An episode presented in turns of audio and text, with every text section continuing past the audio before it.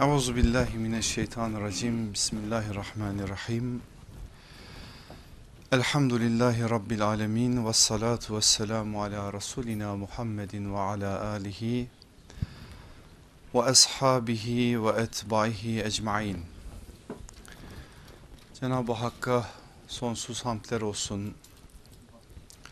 Hamd edecek nimeti bize bir kez daha tattırdığı için nefes verdiği için, doğru yolundan ayırmadığı için, hamd etmeyi her daim aklımıza ve zihnimize düşürdüğü için ve hamd edecek bir nefesi, bir sıhhati bizlere bahşettiği için. Salat ve selam onun kutlu nebisine olsun. Yüz binlerce kez selam onun üzerine olsun ki doğru yolda nasıl doğru yürünür bize gösterdi, öğretti, talim etti, tebyin etti. Hakikatleri bize anlayabileceğimiz bir şekliyle göstererek hayatın birçok alanında rehber olarak, muallim olarak birçok şey söyledi. Yine Rabbimize sonsuz hamdler olsun ki kendi kafamıza göre değil, Kur'an'ın yaşanmış bir hali olan sahabe nesli gibi bir nesli bize bahşetti. Belki ümmeti Muhammed'in diğer ümmetlerden en bariz farkı da bu olsa gerek. Onların vahiylerinin korunmaması böyle bir cemaatten mahrum olmalarının neticesiydi. Allah sahabe diye bir nesil var etti Kur'an'ı onların eliyle korudu. Onlar bize Kur'an'ı hem mana olarak hem maksat olarak hem de yaşanmış bir karşılığı olarak fiili anlamda hayattaki karşılığı olarak bize intikal ettirdiler. Bakın düşününce ne kadar çok hamd edecek şeyimiz varmış değil mi? Allah bu hamd etmeyi her daim aklımızda, zihnimizde, hayatımızda diri tutsun ve kendisine gerçek manada hamd edenlerden bizleri de eylesin inşallah. Bugünkü dersimize bu toprakların bir acısıyla paylaşmak, acısını sizlere aktararak sayfaları ya da sözün perdesini kaldırmak istiyorum. İslam ümmetinin önemli bir kısmının umudu olan bu topraklar bidayetinden itibaren bulunduğu konum gereği hep başkalarının farklı hesaplar yapmalarına da neden olmuştur. Özellikle Osmanlı'nın yıkılış dönemleri ve onun öncesinde başlayan süreçte bir batıllaşma tabi o batıllaşma bir yönüyle de bir batırma projesidir. Bir ümmeti yok etme bir toplumu yok etme adına çok ciddi bir proje yürütülüyor ve o yürütmenin önemli bir ayağı da ne yazık ki hanımların tesettürünün üzerinden oluyor. Abdullah Cevdet Karlıdağ, Abdullah Cevdet diye çok duymuşsunuzdur da soyadını da ben söyleyeyim. Bu batıllaşmanın çok bariz isimlerinden bir tanesi. Osmanlı'nın son dönemleri, Cumhuriyet'in ilk yılları Fransa'da İştihat isimli bir dergi çıkarıyorlar bu ve arkadaşları ve Türkiye'deki Osmanlı bakiyesi üzerinden oluşan bu toplumun yeniden şekillenmesi adına batıllaşma noktasında bazı şeyler konuşuyorlar. Güya ümmeti, güya İslam toplumunu kurtarma adına projeler üretiliyor. İşte o meseleler tartışılırken konuşulurken Fransız edebiyatçılarından bir tanesi Abdullah Cevdet'in de arkadaşı şöyle bir teklifte bulunuyor.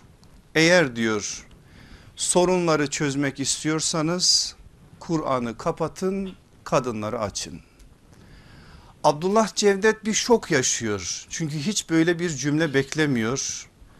Bir müddet sonra kendisini toparladıktan sonra diyor ki biz hem Kur'an'ı açacağız hem kadınları açacağız.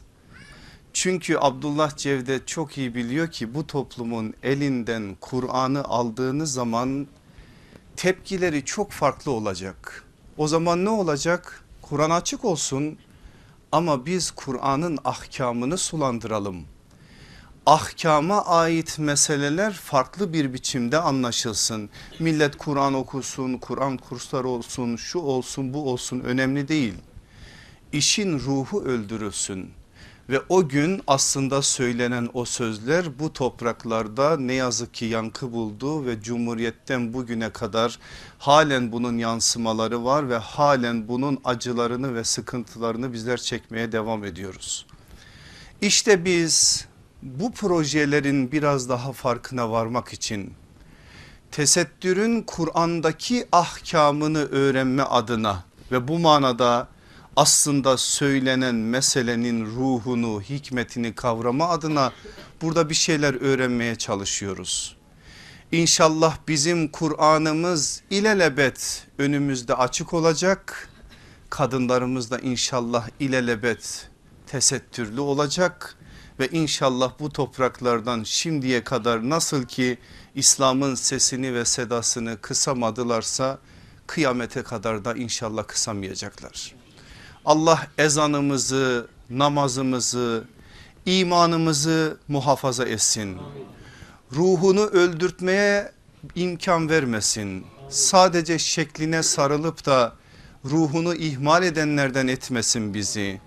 Ruhuyla, hikmetiyle, şekliyle, muhtevasıyla şeriatimize, Kur'an'ımıza, İslam'ımıza ait ne varsa değer itibariyle hepsine dört elle sarılıp gereği neyse onu yerine getirme adına da bize güç ve kuvvet versin inşallah.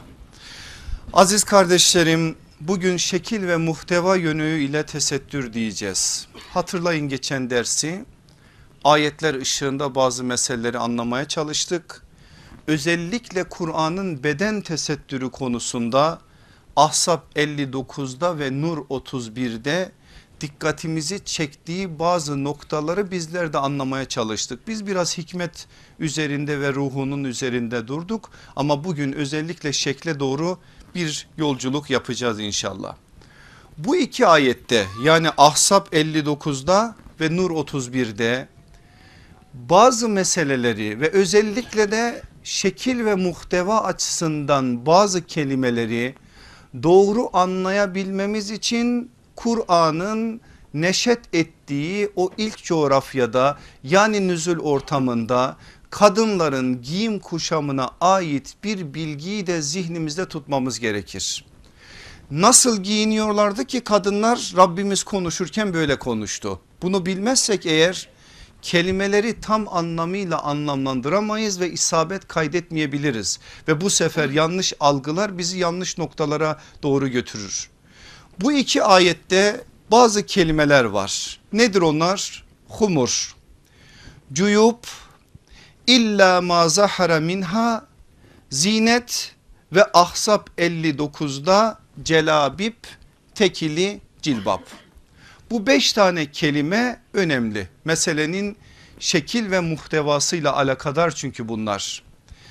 Bu beş tane kelime aklınızda dursun. Bir daha geleceğiz buraya. Ama burada biz şunu çok iyi bir biçimde anlamalıyız. Cahiliye kadını ya da tesettüre ait ahkam nazil olmadan önce o toplumda yaşayan hanımlar nasıl giyiniyorlardı? Hürler üzerinden konuşmalıyız. Çünkü cariyelerin ya da mevaliden olan yani azatlığını elde etmiş olan kölelerin tesettürle bir alakası yok. Örtüyle de bir alakası yok. Onlar tanınsınlar diye toplum içerisinde kendilerine has bir kıyafet var ve o kıyafetli giyiyorlar. Ancak eğer kadın hürse örtüsü var. Ahkam nazil olmadan önce örtüsü var. Ancak nasıl kullanıyor örtüyü? Örtüyü bir aksesuar olarak kullanıyor. Güzelliğine güzellik katsın diye bir araç olarak kullanıyor kendisini saklasın korusun diye değil kendisini toplum içerisinde tanıtsın teşhir etsin süslerini göstersin diye kullanıyor. Dolayısıyla o gün için var olan örtünün bu manada nasıl yankı bulduğunu anlarsak ayetlerde söylenen mesaj daha da zihnimizde tam anlamıyla yerine oturur. Hür kadınların başlarında örtü var. Örtüyü geriye doğru salıyorlar. Sadece başın şu kısmı örtülü. Kulaklar açık, boyun açık, göğüs tamamen açık. Bunu biraz teferruatlı söylemem lazım ki cuyup kelimesini iyice anlayalım.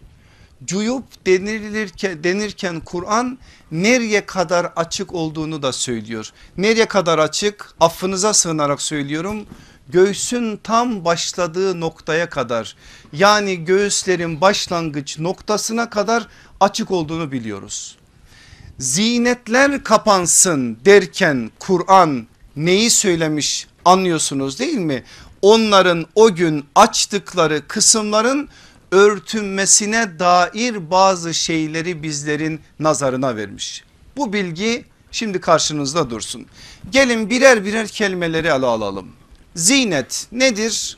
Kadının kadınlığını gösteren, teşhir eden her neresi ise özellikle bugünün dünyasındaki kadınlarda o günün dünyası dünyasındaki kadınlarda zinetlerini aşağı yukarı aynı yerlerde teşhir ediyorlar. Mesela kulağa asılan küpe, boyna takılan kolye ya da gerdanlık, kollara takılan bilezikler bizde fazla yaygın yok ama eskiden vardı. Bir de ayaklara takılan halhallar. Bunların tamamını zinet diye nitelendiriyor Kur'an ve Müslüman kadınlara bunları teşhir etmeyin diyor. Oradaki zinet vurgusu bu manaya geliyor. Bunu özellikle bilmemiz lazım. İlla ma zahara minha kendiliğinden görünenler müstesna. Önemli bir ifade anahtar bir kavram özellikle tesettür için Allah Resulü aleyhissalatü vesselam da kendiliğinden görünenin ne olduğunu bize resmetti. Kimin aracılığıyla? Hazreti Esma aracılığıyla. Nasıl yaptı? Esma dedi buradan ve buradan bu iki uzvun dışındaki yerlerin tamamının örtünmesi gerektiğini söyledi. Dolayısıyla sallallahu aleyhi ve sellem Kur'an'ın dediğini fiili bir biçimde tebyin görevinin bir işareti olarak bize resmetmiş oldu. İlla ma zahara minha ifadesinin ne anlama geldiğini ifade ederek. Humur tekili hamr başörtüsü demek. Peki bu başörtüsü nasıl bir başörtüsü? Onun da peygamber dünyasında yeri var. Örttüğün zaman başörtüsü altta saçları göstermeyecek kapatacak tamamen kalın olacak. O manada örtülürse eğer burada zinetler başka şeyle örtülmemişse örtülen başörtüsü o zinetleri kapatacak büyüklükte olacak. Bunları çok net bir biçimde özellikle sizin zihin dünyanıza emanet ediyorum ki biraz sonra ilkeleri konuştuğumuz zaman biraz daha işimiz kolaylaşsın. Cuyup söyledim göğüsler ve göğsün başladığı başladığı gıç noktası celabip tekili cilbap. Nedir cilbap? Dış örtüsü. Peki var mı bir ölçü bunda? Yani bunun resmedilmiş bir hali var mı? İşte buna geldiğimiz zaman asrı saadet dünyasında bu budur diyebileceğimiz bir şey yok bu budur diyeceğimiz bir şeyin olmaması da aslında ilahi bir rahmet. Neden? Çünkü ilkeleri konuşuyor Kur'an. Evrensel bir mesaj kimseye bir şeyi dayatmıyor. İlkeler bunlar diyor bunlar korunsun da ne giyersen giy diyor. Bu eğer çarşafla sağlanıyorsa çarşaf bu pardösüyle sağlanıyorsa pardiso bu mantoyla sağlanıyorsa manto. Erzurum'da Bayburt'tasın. Bu ihramla sağlanıyorsa ihram. Ege'desin Akdeniz'desin. Bu şalvarla sağlanıyorsa şalvar. Ama burada temel ilkeler var. Sadece burada söylenen şey bir dış örtüsüdür. Böyle bir dış örtüsü olmalı. Ölçüleri ne özellikleri ne onlar ayrıca peygamberin lisanıyla bize beyan ediliyor ama bu budur deyip bir üniformaya bir tek şekle indirgeme diye bir şey yok. Geçen hafta söylemedim bitmemişti araştırmam bu hafta biraz daha bitirdim şimdi sizinle bir şey paylaşayım. İki haftadır yaklaşık 15 gündür sahabenin fetihler için İslam coğrafyasına yayıldıkları zaman Hazreti Ebu Bekir dönemi itibariyle biliyorsunuz başladı. Hazreti Ömer'le beraber zirveye çıktı. Hazreti Osman'la beraber İran coğrafyasını da açtı. Azerbaycan ve Ermenistan'a vardı. O zaman zaten Anadolu'nun büyük bir kısmıyla kısmı da İslam'la tanışmıştı. Aşağılarda da Mısır ve Afrika'nın büyük bir kısmı bu tarafta Yemen tamam büyük bir coğrafyadan bahsediyoruz. Peki sahabe giderken Medine'den ya da Mekke'den kadınların giysisine ait bir şeyler mi götürdüler gittikleri yerlere? Bunları götürdüler mi? Böyle bir bilgi var mı elimizde? Yok. Tesettürün ahkamını götürdüler mi? Götürdüler. Ahkama ait ne varsa onlar Müslüman olan coğrafyaya taşıdılar. Ancak şekil konusunda bir dayatmaya girmediler uyarılar genelde biraz sonra size söyleyeceğim ilkeler üzerinden oldu. İlkelerle çatışan bir şey varsa sahabe uyardı ama şekil dayatmadı ashabı kiram efendilerimiz. Çünkü önlerindeki rehber olan sallallahu aleyhi ve sellem dayatmamıştı ki onlar da dayasın. İlkeler konuşulmuştu ilkeler konuşuldu. Ondan dolayı da sahabenin dünyasında bu manada bir şey göremezsiniz. Uyarıları görürsünüz İlkeler bir şekliyle suistimal edilince ihmal edilince belli şeyler görürsünüz ama bu konuda herhangi bir şekil giysi kıyafet şu olmalı bu olmalı bu olmazsa olmaz gibi bir dayatmayla yeni Müslüman olmuş coğrafyanın karşısında ve muhataplar karşısında konuştuklarına ait bir tek bilgi görmezsiniz. Allah Resulü aleyhissalatü vesselam bir şey söylemiş mi sahabeye düşen nedir? Ona teslim olmaktır ve o sözün üzerine söz söylememektir. Allah Resulü söylememiş Kur'an'da bu manada ahkam yok sahabeye düşen nedir?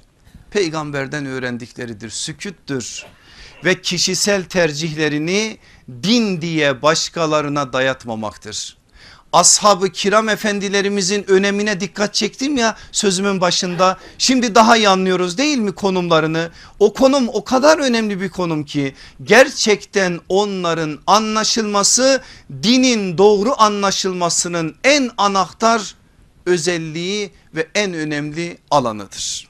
Şimdi benim aziz kardeşlerim bu söylediklerim ön bilgi olsun. Şekil ve muhteva yönünden tesettür derirsek neler olmamalı neler olmalı. Bakın önce olmamalı sonra olmalı. 10 tane maddeyi size veriyorum. 1. Bedenin bir kısmını örtecek şekilde olmamalı. Tamamını kapatacak düzeyde olmalı. 2. Dikkat çekici olmamalı. Sade ve yalın olmalı. 3. ince ve şeffaf olmamalı kalın ve teni göstermeyecek halde olmalı. 4. Vücut hatlarını gösterecek biçimde dar olmamalı. Geniş ve bol olmalı. 5. Karşı cinse benzer olmamalı. Şahsiyetine ve kimliğine uygun olmalı. 6. Başkalarının sembol ve işaretlerini taşıyan giysilerden olmamalı özgün ve aidiyet taşıyan giysilerden olmalı. 7. Kirli ve pejmurde olmamalı, temiz ve düzgün olmalı. 8. ilgi uyandıracak şekilde koku sürünmüş olmamalı. Sadelik en önemli şiar olmalı. 9.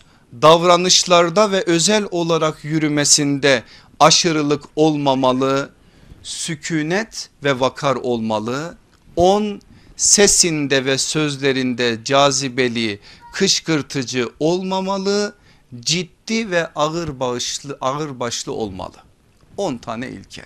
Dikkat ettiniz mi bir şeye? Son üç tanesi beden tesettürü değil. Son üç tanesi Kur'an'ın da ruhuna uygun bir biçimde diğer alanlarla alakadar. Dolayısıyla biz şu anda tesettürü kamilen konuşuyoruz. Sadece bedene indirgemedik. Kur'an bize nasıl anlattıysa peygamber sallallahu aleyhi ve sellem bize nasıl öğrettiyse o şekliyle anlamaya ve kavramaya çalışıyoruz. Hadi bakalım şimdi biraz detaylarına girelim. Şimdi bu ilkeleri anlarsak bunları net olarak gerçekten ben becerebilirsem siz anlarsınız da ben becerebilirsem anlatmayı artık şu soruları sormayacaksınız. Siyah giymek şart mı? Başörtüsünün ölçüsü nedir? En ideal örtünme çarşaf mıdır? Pantolon giymek caiz mi? Topuklu ayakkabı giymek doğru mu? Peçenin hükmü nedir? Yüzü kapatmak şart mıdır? Kadının yüzü avret midir? İla ahir sorularını sormayacaksınız.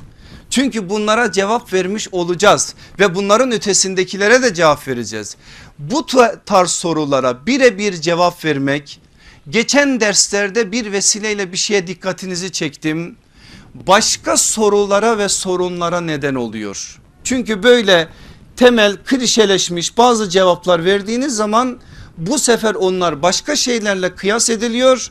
Sorular sorular ortaya çıkarıyor. Çözüm olacağı yerde iyice ihtilafları iyice sıkıntıları ortaya çıkarmış oluyor. Ama biz ilkeleri anlarsak ilkeler net olarak zihinlerimizde oturursa zaten bu soruların hepsi zait olmuş olacak fazla olmuş olacak. Biz sorularımıza cevap almış olacağız. Ama yine bu içeride söylediğim bazı sorulara mecburen değinmiş olacağız. O da işin ayrı bir boyutu. Mecburen bazılarını açmak durumunda kalmış olabiliriz belki. Ama genel anlamda biz ilkeler üzerinde durmaya çalışacağız. Neydi birincisi? Bedenin bir kısmını örtecek şekilde olmamalı. Tamamını kapatacak düzeyde olmalı. Esma anamızın o rivayeti çok temel bir rivayet. Sonraki süreçte sahabi hanımların onlara dikkat ederek giyim kuşamlarını bu manada düzenlemeleri bu ilkeye çok önemli bir delil ve işaret. Bunu biliyoruz. Burada madem bu meseleyi konuştuk orada biraz önce söylediğim bir soruya bir daha dönelim. Çünkü bu biraz İslam dünyasında tartışmalı bir mesele kadının yüzünün örtülüp örtülül örtülmeyeceği meselesi. Asr-ı saadette bu nasıl uygulanmış? Peygamber aleyhissalatü vesselam bunun için ne demiş? Kadının yüzü avret olarak kabul edilmiş mi? Örtünmesi hususunda peygamber sallallahu aleyhi ve sellem'den açık net bir beyan var mı? Hadis kitaplarını bu vesileyle ben biraz karıştırdım tespit edebildiğim manzara şöyle. 8 tane kadının yüzünün açık olduğuna dair rivayet var. Zorlama yok tamamen tevafuk. 8 tane de kadının yüzünün örtülü olduğuna dair rivayet var. Tekrarları saymıyorum. Başka varyantlarla aynı rivayet başka şekillerde geliyor onları saymıyorum. Net 8 tane yüzünün açık olduğu yönünde 8 tane de yüzünün kapalı olduğu yönünde. Şimdi bunların hepsini burada irdeleyecek durumumuz yok ama ben bu 16 tane rivayetin kaynağını kaynaklarını kardeşlerime vereceğim. Onlar sitede yayınlasınlar. Siz de oradaki ilgili kaynaklara müracaat eder rivayetleri biraz daha detaylı bir biçimde orada okursunuz. İki tane örnek aktaracağım onların içerisinden. Kadının yüzünün açık olduğuna dair ve örtülü olduğuna dair iki rivayet ve bunun üzerinden de bir değerlendirme yapacağız. Başta Bukhari ve Müslüm olmak üzere onlarca hadis kitabında Hazreti Ali'den Abdullah İbni Abbas'tan başka sahabi efendilerimizden nakledilen bir rivayet. Ben rivayeti Abdullah İbni Abbas'ın üzerinden aktarıyorum. Bukhari Müslüm rivayeti böyle olduğu için. Abdullah İbni Abbas hacda peygamber sallallahu aleyhi ve sellem ile abisi Fadıl İbni Abbas'ın arasında geçen bir rivayeti bize aktarıyor. Hacda oturmuş Efendimizin yanında Fadıl İbni Abbas Hasam kabilesinden bir kadın geliyor. Abdullah İbni Abbas olayın şahidi kadını bize tasvir ediyor. Çok güzel bir kadındı diyor. Yüzünün açık olduğunu söylüyor. Kadın gelip Efendimizin huzurunda durup haccın menasikiyle alakalı babasının hükmüyle alakalı bir soru soruyor. O soru sorulurken Fadıl İbni Abbas'la o kadın arasında bir bakışma oluyor. Ne yapıyor sallallahu aleyhi ve sellem? İki rivayeti de söyleyeyim. Şöyle tutuyor çenesinin altından yüzünü çeviriyor bırakıyor. Fadıl bir daha dönüp bakıyor. Bir daha çeviriyor bir daha çeviriyor. Üç kez. Bir diğer rivayet ise şöyledir. Efendimiz gözlerini kapatıyor. Fadıl döndürüp şöyle bakıyor. Bu sefer diğerini bir daha bakınca bir daha. Üç kez de eliyle işaret ettiğine dair bilgi var. Şimdi bu bakış meselesi bizim konularımızdan bir tanesi. Ona geleceğiz. Ben şimdi onu değerlendirmiyorum. Burada bizim için önemli olan şey nedir?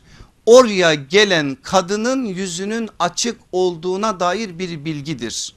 Şöyle bir itiraz yapılıyor diyorlar ki buradaki rivayet hacdadır. Hacda kadın ihramlı iken yüzü açıktır. Dolayısıyla buradaki rivayet delil olarak kullanılmaz. Biz de itiraza şöyle bir cevap veriyoruz.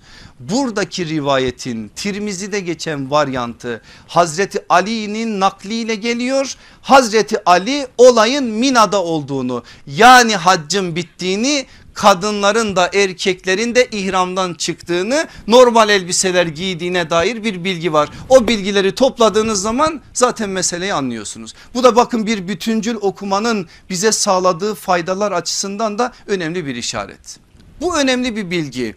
Neden bu rivayeti seçtim onu da anladınız değil mi?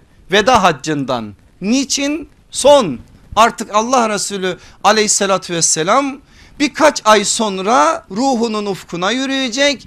Refiki alaya deyip bu manada artık aramızdan ayrılacak. Dolayısıyla sonradan hüküm değiştirme falan filan gibi bir şeye malzeme olmasın diye en son rivayetlerden bir tanesini sizlerle paylaşmış oldum. Allah Resulü aleyhissalatü vesselamın tavrı orada bu şekliyle. Gelin yüzün örtülü olduğuna dair delil olarak getirilir, getirilen riv, rivayetlerden bir tanesine Ebu Davud'da geçen bir rivayet. Ebu Davud'un Kitabul Cihadı 8 numaralı hadis olayın kahramanı Ümmü Hallat isimli hanım sahabi. Oğlunu peygamber sallallahu aleyhi ve sellemle cihada göndermiş. Duymuş ki oğlu şehit olmuş. Allah Resulü aleyhissalatü vesselam Medine'ye gelince tesettürlü bir halde Allah Resulü'nün huzuruna çıkmak için Efendimizin kapısına gelmiş. Sahabe hanımlar görmüş Ümmü Hallad'ı ne görsünler? Sadece gözleri gözüküyor. Yüzünü öyle bir kapatmış ki sadece gözleri gözüküyor. Birileri itiraz ediyor birileri ona diyor ki ne bu hal oğlunun akıbetini sormaya gelmişsin giyimin bu şekliyle bu kadar da aşırılık olur mu dercesine böyle bir söz söylüyorlar.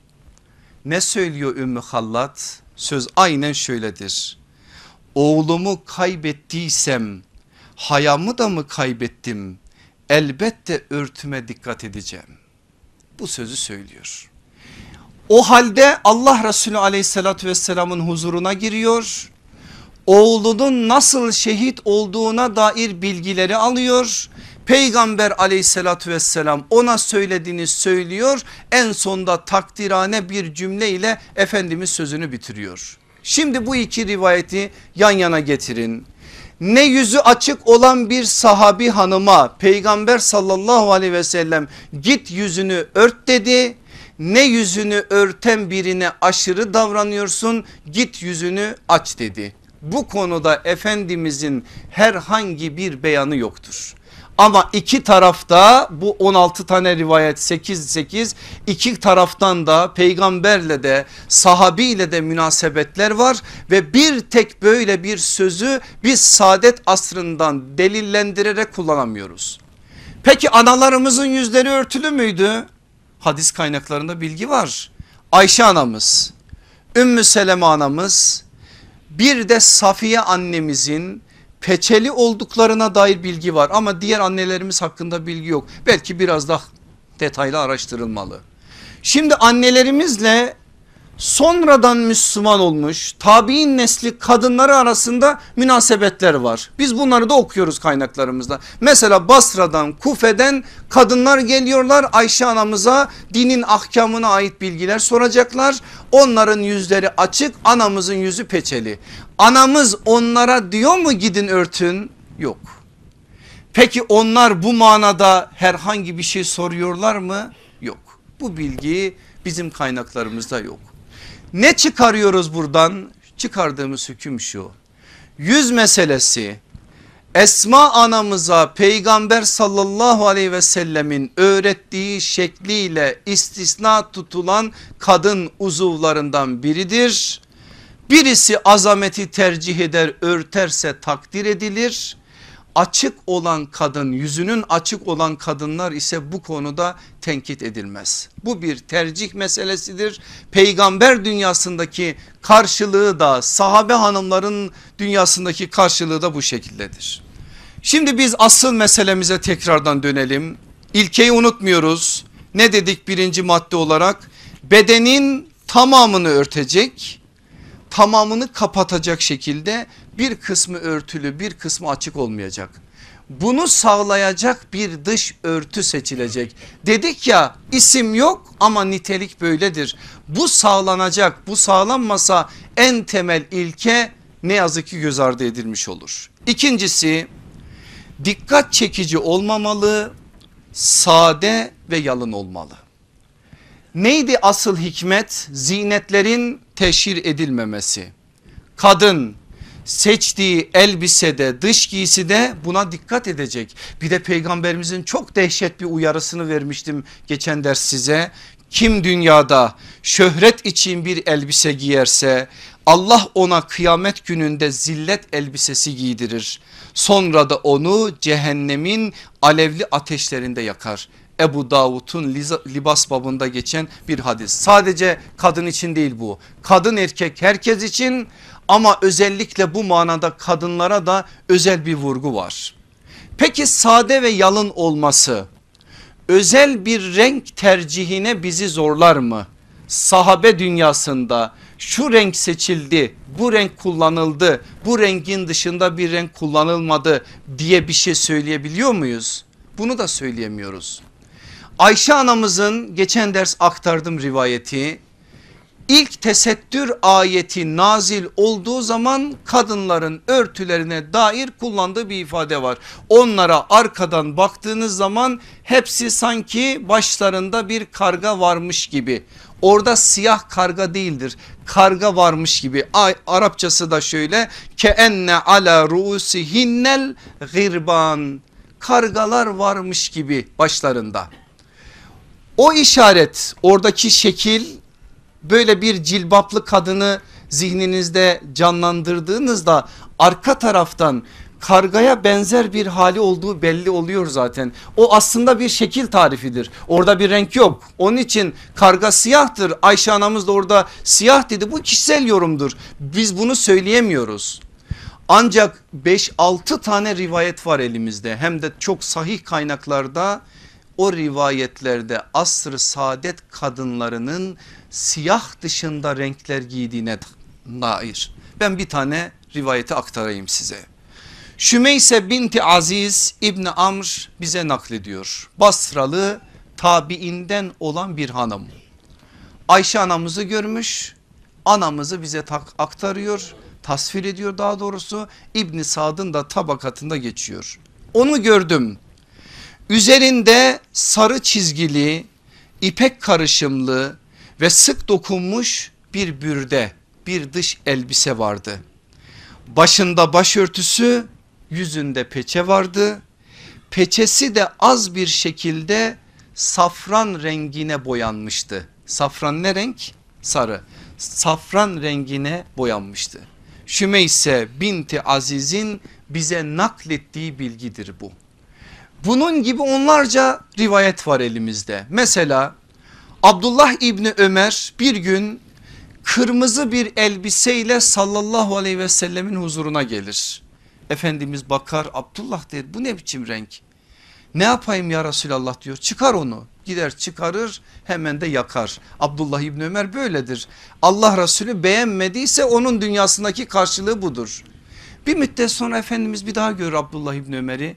Ne yaptın elbiseyi Abdullah? Yaktım ya Resulallah. Niye yaktın der. Bari bir kadına verseydin. Sen giyemezsin o rengi ama bir kadın giyer.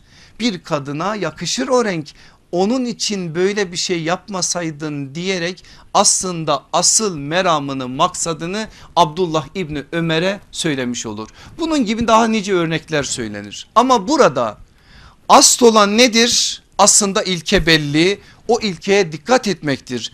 Dikkat çekici olmamalı sade ve yalın olmalı. Bu dikkat çekme meselesi de biraz da örfi bir meseledir buna da dikkat etmek gerekir. Şimdi sahabenin İslam coğrafyasına yayılmasıyla alakalı bir şey söyledim ya onu düşünün. Malezya'daki bir kadının dış giysisindeki rengiyle Afrika'daki bir kadının aynı olamaz. Bunu siz onu oraya onu oraya dayatmaya çalışırsanız sıkıntı olur. Afrika'daki bir kadının dış giysi olarak kullandığı bir renk belki burada Türkiye'de çok da uygun olmayabilir. Çünkü orada göz aşinalığı, göz alışıklılığı dikkat çekmeme noktasında bir noktaya sevk edebilir. Burada temel ilke yaşadığınız toplumdaki insanların örfüyle alakalıdır. Göz aşinalığı burada önemli bir şeydir. Bu husus asla göz ardı edilmemeli. Ama sade ve yalın olmaya dikkat çekmeme noktasındaki tercihlere kadınlarımızı kesinlikle yönlendirmeli. İlke zaten onu söylüyor. Üçüncüsü ince ve şeffaf olmamalı kalın ve teni göstermeyecek halde olmalı. Belki de tesettür için konuşacağımız en önemli maddelerden bir tanesi bu. Esma annemizi nasıl uyarmıştı? Bir rivayet bakın ne kadar işimize yaradı. Allah Esma anamızdan ebeden razı olsun. Geliyor üstündeki elbise ince Efendimiz onu uyarıyor ve şekli ona beyan ediyor. Aynen Esma anamızdan size bir rivayet vereyim. Yaş, yaşı 90 gözleri görmüyor. Oğlu Münzir İbni Zübeyir gelirken Basra'dan çok güzel kumaşlarla anasına elbise getirmiş. Annesine elbiseler hediye ediliyor. Şöyle elbiseyi alıyor eline bakıyor elbise ince gözü görmüyor. İnce olduğunu görünce üf diyor. Bunları münzire geri gönderin ben bunları giymem diyor. Oğlunun çok canı sıkılıyor geliyor anasına artık ne kadar bedel ödemişse aramışsa taramışsa anasına hediye getirmiş istiyor ki anasının üstünde olsun. Anne diyor sen geri çevirdin bu hediyeleri ama bak bunlar ince olmasına rağmen bedeni göstermeyecek elbiselerden bakın Münzir'in sözününden de anlayın meseleyi demek ki sahabe teni göstermeyecek elbiselerin giyilmesi konusunda peygamber aleyhissalatü vesselamdan mesajı çok net almış. Onun için Münzir de anasına bunu söylüyor. Evet elbisenin kumaşı ince ama altını göstermez bu kumaşın cinsi böyle. Ne diyor Esma anamız? Esma anamızın dediğini ben de size söyleyeyim. Diyor ki altlarını göstermese bile ince olduğu için vücut hatlarını belli eder. Bundan dolayı ben giymem der.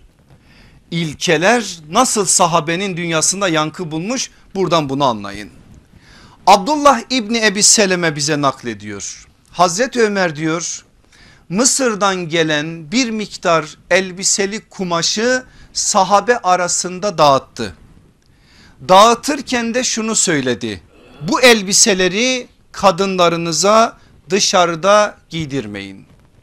Bir müddet sonra bu dağıttığı şahıslardan biriyle karşılaşınca aralarındaki konuşmadan dolayı o şahsın o elbiseyi hanımına dışarıda giydirdiğinden haberdar oluyor Hazreti Ömer. Adam diyor ki ya emir el müminin o elbise altını göstermiyordu niye sen kızıyorsun? Hazreti Ömer de aynen Esma anamızın söylediği söz gibi bir söz söylüyor. Altını göstermese bile vücut hatlarını gösterir o kadar ince bir elbise onun için giydirmeyin der. Hazreti Ömer'in dünyasındaki söz ve onun tepkisi de bu şekliyle. Demek ki üçüncü ilkin, ilke neymiş? Asla ince olmayacak ve asla bedenin altını göstermeyecek. Aynen böyle bir başörtüsü Hazreti Ayşe anamızın yanında altında saçları gösterdiği zaman tepkisini okuyoruz kaynaklarda. Bu senin yaptığın tesettür değil diyerek. Çünkü yaptığın şey altını örtecek kapatacak böyle bir şeye hakkın yok diyerek o hanımı uyardığına şahit oluyoruz. Dördüncü ilke vücut hatlarını gösterecek biçimde dar olmamalı, geniş ve bol olmalı. Şimdi geçen dersimizin başlığı neydi? Bir hadisten almıştık. Kasiyatun ariyatun. Bazı kardeşlerimize ağır gelmiş. Biraz da beni tenkit ediyorlar böyle bir zeminde böyle bir başlık olur mu diye. E ben ne yapayım peygamberin hadisinden aldım. Örtülü çıplaklar diyor peygamber diyor ben demiyorum ki. Belki bu bugün için ağır gelse bile Allah Resulü aleyhissalatü vesselam benim zamanımda olmayacak ama gelecekte olacak diye bize haber verdi. Şimdi bu hakikati gizlemek yarın Allah katında bizi mesul etmez mi? Bir uyarı var burada. Siz bu uyarı alıp üzerinize bunun gereğini yerine getireceğinize niye bunları söylüyorsunuz diye birilerine laf söylüyorsunuz. O neyse işin ayrı bir boyutu. Şimdi orada sallallahu aleyhi ve sellemin özellikle kasiyatun ariyatun ifadesinde söylediği şey tam da bu ilkenin içerisindedir. Örtülü örtüsü var ama örtüsü vücut hatlarını örtmemiş. Vücut hatları ortada. Bakın biraz önce aktardığım rivayetlerde ona vurgu var. Evet bedeni örtse bile vücut hatlarını gösterdiği için caiz değil. Bu konuda sahabenin uyarısı var. Ama ben yine onunla alakalı mesele mühim olduğu için direkt bir mesaj daha vereceğim. Üsame İbni Zeyd kendisi rivayet ediyor. Diyor ki Allah Resulü aleyhissalatü vesselama Dehyetül Kelbi tarafından Mısır işi bir elbise hediye edildi. Efendimiz aleyhissalatü vesselam da onu bana hediye etti. Ben de götürdüm onu hanıma hediye ettim. Bir şeyler söylüyor mu bu mesaj size bilmiyorum. Peygamberimiz hediye ediyor. Üsame de götürüp hanımına hediye ediyor. Bakın sünnet öğretiyor yine bu rivayetleri bize. Hediyeleşin ama hediyeyi de evinizin halkından yapın. Buna da öncelik verin. Buna da yer ayırın diye bir işaret var. Neyse konumuz o değil. Götürdüm verdim diyor elbiseyi hanıma birkaç gün sonra sallallahu aleyhi ve sellem beni gördü. Üsame dedi sana hediye ettiğim elbiseyi niye giymedin? Dedim ki ya Resulallah onu hanıma hediye ettim. Allah Resulü aleyhissalatü vesselam dedi ki öyleyse ona söyle elbiseyi giyince altına da entari giysin. Çünkü ben o elbisenin vücut hatlarını göstermesinden korkarım sallallahu aleyhi ve sellemin direkt uyarısı budur. Şimdi bunlar özellikle bu konuda peygamberin de sahabenin de ne kadar hassas olduğuna dair bize ipuçları verir. Kamil manada bir tesettür istiyorsan ince de olmamalı dar da olmamalı. Bedenin altını da göstermemeli vücut hatlarını da göstermemeli. En temel ilkeler olarak karşımızda duruyor. Beşincisi karşı cinse benzer olmamalı, şahsiyetine ve kimliğine uygun olmalı. Bu konudaki uyarıyı söyledim teşebbüh başlığında. Allah Resulü aleyhissalatü vesselam ne demişti?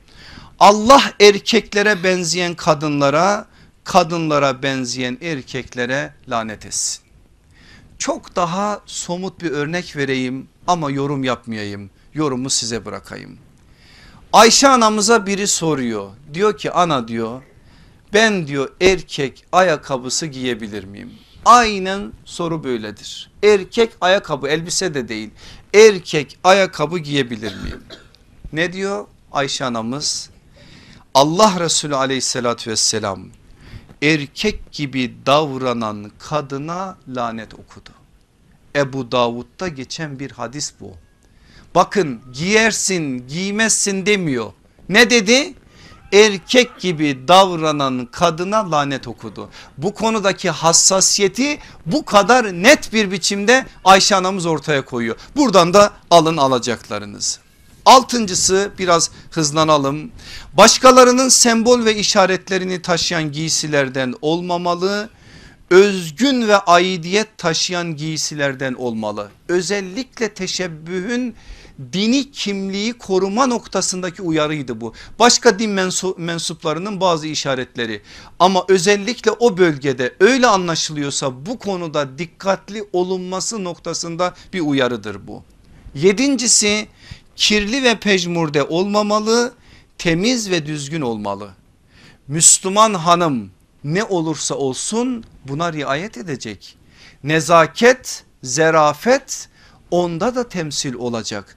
Yani bunlar var diye tesettür var diye kirli pasaklı affedersiniz pejmurde böyle bir şey yok ki bu sünnette de yeri yok. Analarımızın giyim kuşamları işte böyle. İnşallah Allah nasip eder de görsel anlamda o yapmaya çalıştığımız proje biraz hayat bulursa göreceksiniz orada. Şekiller var elimizde peygamberimizin dünyasında sahabenin dünyasında erkeklerin giyim kuşamlarına ait de kadınların giyim kuşamlarına ait de şekiller var. Baktığınız zaman zerafet var asr-ı saadet kadınında. Yani bu konudaki uyarılar onun kapısını kapatmıyor ama ilkeler korunuyor. İlkeler korunarak bu manada zerafet ve nezafet ikisi beraberce korunduğuna dair biz mesajları alıyoruz. Şimdi çok önemli maddelerden bir tanesine geldik ve ihmal edilen bir madde bu konudaki uyarılarım da belki biraz rencide edebilir bazılarını ama yine konuşan peygamber olacak. İlgi uyandıracak şekilde koku sürünmüş olmamalı sadelik en önemli şiar olmalı. Allah Resulü aleyhissalatü vesselam bakın Ebu Musa el-Eş'ari radıyallahu anh'ın bize naklettiği bir hadiste ne diyor? Bir kadın üzerine koku sürüp bu kokuyu başkalarına hissettirmek için birilerinin yanından geçerse yaptığı bu iş zina sayılır. Ağır bir şey biliyorum ama Allah Resulü aleyhissalatü vesselamın ifadesi bu. Nesai'de Ebu Davud'da Tirmizi'de sahih bir kanalla bize geliyor bu rivayet. Rivayetin kaynaklarına da müracaat edebilirsiniz. Zeynep Es-Sakafiye isimli hanım diyor ki Allah Resulü aleyhissalatü vesselam bir gün bize dönerek direkt kadınlara dönerek şöyle dedi. Ey kadınlar herhangi biriniz mescide gelmek üzere evinden çıktığı zaman güzel kokulara yaklaşmasın. Burada çok önemli bir hikmet var. Yani koku satan bir dükkandan geçmek de olabilir, koku sürmek de olabilir. Efendimiz genel ifade kullanıyor. Güzel kokulara yaklaşmasın. Niçin? Yaklaşırsa o koku kendine sinerse o başkalarına hissedilecek. Yasak da burada zaten ve uyarıyı da sallallahu aleyhi ve sellem buradan yapıyor. Ebu Hureyre'den bir şey aktarayım size. Peygamber mektebinde yetişmiş bir talebe bu meseledeki hassasiyeti nedir? Bir kadın geçti Ebu Hureyre'nin yanından Musa İbni Yesar naklediyor bize. Kadından acayip kokular geliyor. Öyle ki böyle insanı sarsacak düzeyde. Ebu Hureyre o kadına döndü dedi ki hitaba dikkat edin. Ey cebbar olan Allah'ın kulu özellikle Esmaül Hüsna'dan Cebbar'ın seçilmesi ne için anlayın artık. Ey Cebbar olan Allah'ın kulu mescide mi gidiyorsun? Kadın evet dedi. Ebu Hureyre dedi ki kokuyu bunun için mi sürdün? Kadın evet dedi. Bunun üzerine Ebu Hureyre dedi ki dön evine ve o kokuyu kendinden uzaklaştır. Çünkü ben Allah Resulü aleyhissalatü vesselamdan duydum. O dedi ki bir kadın üzerine koku sürünerek mescide gelirse evine dönüp yıkanmadıkça Allah onun namazını kabul etmez. Beyhaki'nin süneninde geçen bir rivayet. Bütün bunlar bize tesettür meselesinin bir parçası olarak bu meselenin de konuşulması gerektiğine dair mesajı veriyor. Bununla da bu kadar iktifa edelim. 9. Davranışlarında ve özel olarak yürümesinde aşırılık olmamalı, sükunet ve vakar olmalı. Bakın aziz kardeşlerim Rabbimiz bize yolda nasıl yürüneceğini öğretiyor. Kadın erkek hepimize. İsra suresi 10, 37. ayet Lokman 18 19 Furkan 29 kadın erkek herkese bir Müslüman bir mümin yolda nasıl yürür buna ait temel ilkeleri verir bu üç ayet. Ama özellikle Nur suresinin 31. ayetinin son cümlesi kadının yürüyüşüne ait dikkat çeker. Yani kadının yürüme tesettürünü tesettürün yürüme boyutunu bizim nazarlarımıza verir gizlemekte oldukları zinetleri anlaşılsın diye ayaklarını yere vurmasınlar. Ne için bu? Dikkatlerini üzerlerine çekecek tarzda yürümesinler.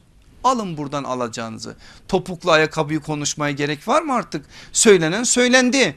Onun teberrüce yönelik bir yönü daha var yürüyüşü değiştirmesinden dolayı bu meseleyi konuşmaya bile gerek yok. Ama burada çok net bir biçimde Efendimiz de Kur'an'ın beyanı da bize bu işin ölçüsünü de veriyor.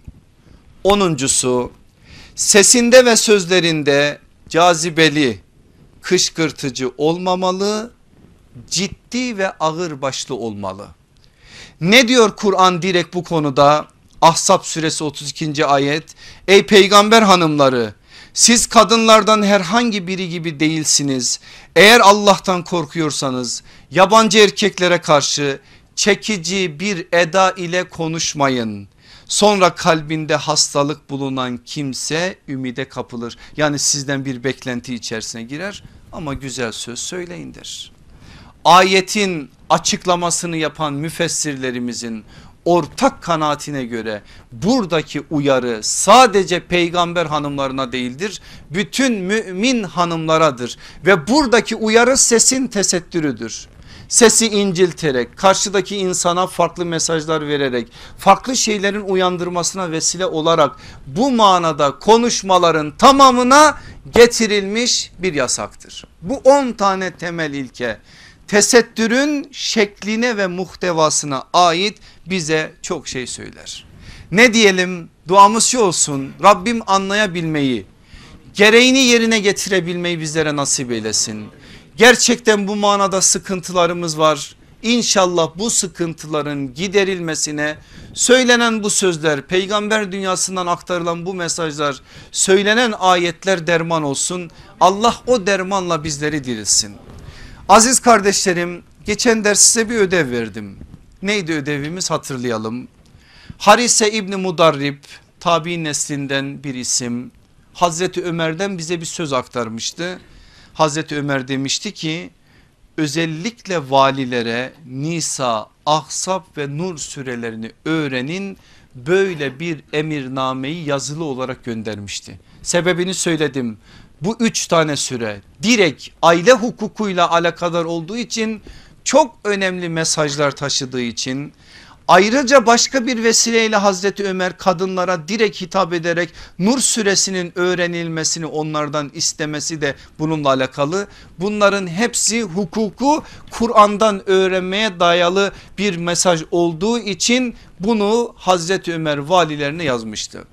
Ben de demiştim ki size madem öyle Gelin Hazreti Ömer'in bu güzelliğini biz de hayatımıza diriltelim. Üç sürede Hazreti Ömer'le direkt alakadar olan bakın direkt alakadar olması şu ipucunu vereyim artık açıklayayım meramımı. Hem nüzulüne hem de ayetin bir yönüyle talimine ait yani açıklamasına ve uygulamasına ait Hazreti Ömer'in içinde olduğu 3 süreden 3 rivayet 3 süreden 3 ayet hangisi diye sormuştum. Epey de cevap göndermişler kardeşlerim. Şimdi gelmeden biraz göz attım baya doğrular da var. 3 tane ayeti veriyorum size. İzin ayeti Nur suresi 27. ayet. Emaneti ehline verme ayeti Nisa suresi 58. ayet. Peygamberin evine izin ile girme ayeti Ahzab suresinin 53. ayet. Şimdi ben başka birkaç şeye dikkatlerinizi çekme, çekeceğim için zamanı kullanma adına yine size bir ödev vereyim. Şöyle bir ödev vereyim. Bu üç tane ayetin Hazreti Ömer'le de alakasını biraz da mesajlarıyla anlam mesajlarını da anlayabileceğimiz bir şekliyle Kurtubi'nin tefsirinden okuyabilirsiniz. Özellikle Kurtubi'nin tefsirinde detaylar çok güzeldir. Açıklamalar bu manada bizim nazarımıza verilir. Bu üç tane ayetin tefsirine İmam Kurtubi'nin tefsirinden bak bakabilirsiniz. Şimdi aziz kardeşlerim bu söylediklerimin hepsi artık tesettür meselesini yavaş yavaş kapatacağız. Bir dahaki dersimizde biraz daha farklı bir konuya erkeklerin tesettürüne gireceğiz. Biraz da erkekleri konuşacağız. Şimdiye kadar hep kadınları konuştuk. Kadınlar da bize epey kızdılar. Biraz da erkekleri konuşalım. Erkek tesettürü neymiş onu da yine sünnet ölçüsünü anlamaya çalışalım. Bu kadınlarla alakalı tesettür meselesindeki yürüyüşü sonlandırırken hepimizin bildiği ama bir kez daha üzerinde durup düşünmemiz gereken özellikle de kadınlarımızın üzerinde durup düşünmeleri gereken bir rivayeti onlarla paylaşmak istiyorum. Sonra da direkt onlara bir mesaj vereceğim sözlerimi öylece noktalayacağım. Hazreti Fatma'nın vefatıyla alakalı bir rivayet var elimizde biliyorsunuz. Öncesine ait sallallahu aleyhi ve sellemin kızıyla olan münasebetine dair Ayşe anamızın naklettiği bir sayfa da var önümüzde. Efendimizin vefatının son günleridir. Yer Ayşe anamızın odasıdır. Kızı Fatma Efendimizin yanı başındadır. Allah Resulü eğilir babasının anası dediği o kızının kulağına bir şeyler söyler. Bir anda anamız yüzünden gözünden yaşlar dökülür. Hüzün yüzünde belirir ve orada o hali yaşar. Sonra Efendimiz bir daha döner kulağına bir kez daha bir şeyler fısıldar. Bu sefer de anamız o ağlayan anamız gülmeye başlar. Ayşe anamız meraklıdır. Efendimizin vefatından sonra yakasına yapışır Fatıma anamızın ne söyledi ne söyledidir bilgiyi alır. Neymiş bilgi? Allah Resulü aleyhissalatü vesselam ilk söylediği şey ben Rabbime doğru yürüyorum artık benim Refiki Ala'ya yolculuğum başladı. Fatma anamız da babasının firakını duyunca ağlamaya başlıyor. İkinci haber ney? Ehli beytimden bana ilk kavuşacak olan sensin. Bu önemli bir haber Fatma anamız için. Bunu duyunca da gülüyor ve tebessüm ediyor. Anamız bu haberi aldığı için böyle bir bilgiyi hiçbir sözünde hilaf olmayan haşa babasından o kurban olduğumuz babasından duyduğu için artık babasının vefatından sonra o da Refiki Ala'ya gözlerini dikmiştir. Onun da o beş buçuk ay bir ömrü var zaten babasından sonra. O beş buçuk ay içerisinde neler konuşup neler söylediğini geçmiş Ehli Beyt Mektebi derslerinde size anlatmıştım. İşte o günlere ait bir örneği bir rivayeti bize aktarıyor Esma binti Ümeys. Diyor ki Esma anamıza bir gün Hazreti Fatma Esma diyor ben Rabbime yürüyeceğim ama şöyle bir korku var içimde. Beni mezara taşırken vücut hatlarım belli olacak ve ben bu halden çok utanıyorum. Bazen aklıma gelince o utancımdan dolayı yüzüm kızarıyor ve ben bu meseleyi seninle istişare etmek istiyorum. Hazreti Fatma'nın sözü bu. Neden bunu söylüyor? O günlerde insanlar düz bir tahtanın üzerine konuyor. Daha tabut geleneği başlamamış Medine'de. İnsanlar düz bir tahtanın üzerine konuyor. Kadın erkek fark etmez kefenlenmiş bir halde ve o şekilde kabire taşınıyor. Fatma anamızın lakabı neydi? Betül. Betül'ün anlamı ney? El değmemiş ama bir anlamı daha var. Göz de değmemiş. El de değmemiş, göz de değmemiş demek. İşte o lakabın gölgesinde yürüyen anamız böyle bir ızdırabını Esma binti Ümeys'le paylaşıyor. Ne diyor Esma anamız? Korkma diyor Fatıma.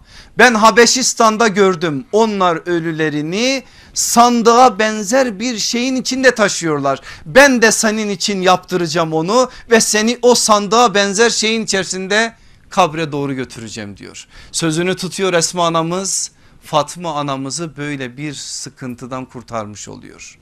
Bilmem bu rivayetler bize bir şeyler söyler mi? Bunlar sadece böyle meclislerde anlatılmak için mi? Yoksa bunlar üzerinden bize özellikle de hanımlarımıza bazı mesajlar mı verilir ki verilir inşallah alanlardanız. Aziz kardeşlerim ne dedim geçen ders dedim ki sallallahu aleyhi ve sellem eğer direkt hanımlara konuşuyorsa iki tane hitap cümlesi var. Ya ey Adem'in kızları diye başlar söze çok güzel vurgusunu da söylemiştim. Bir de ey Allah'ın hanım kulları der. İkinci hitap cümlesinden bir şey söyledim. Ey Allah'ın hanım kulları değersiniz, değerlisiniz, değmemelisiniz dedim. Üç kavramı da açıkladım ona girmeyeceğim. Şimdi biraz başka bir şey söyleyeceğim. Yine hanımlara hitap ederek sözlerimi de onun üzerinden noktalayacağım. Ey Allah'ın hanım kulları Allah'a kul olmak başka hiçbir kapıya kul olmamaktır. Allah seni tesettüre şeytan ise seni teberrüce çağırıyor. Allah'ın davetine uyarsan gerçek manada özgür olacaksın. Ama şeytanın çağrısına uyarsan modanın, kozmetiğin, şehvetin ve şöhretin kulu olacaksın. Özgürlük tesettürdedir, teberrüçte değil. Bir daha diyorum. Özgürlük tesettürdedir, teberrüçte değil. Bir daha diyorum özgürlük tesettürdedir teberrüşte değil. Allah sevdirsin bütün kızlarımıza hanımlarımıza Rabbim onların nefislerini bu manada bu güzel ilkeler çerçevesinde ıslah etsin. Ve en başta söylediğim gibi Kur'an'ımız açık olsun ama kadınlarımız Kur'an'ımızın emrine uyarak tesettürlü olsun ki istediğimiz özlediğimiz günlere Rabbim bizleri kavuştursun. Velhamdülillahi Rabbil Alemin. El Fatiha.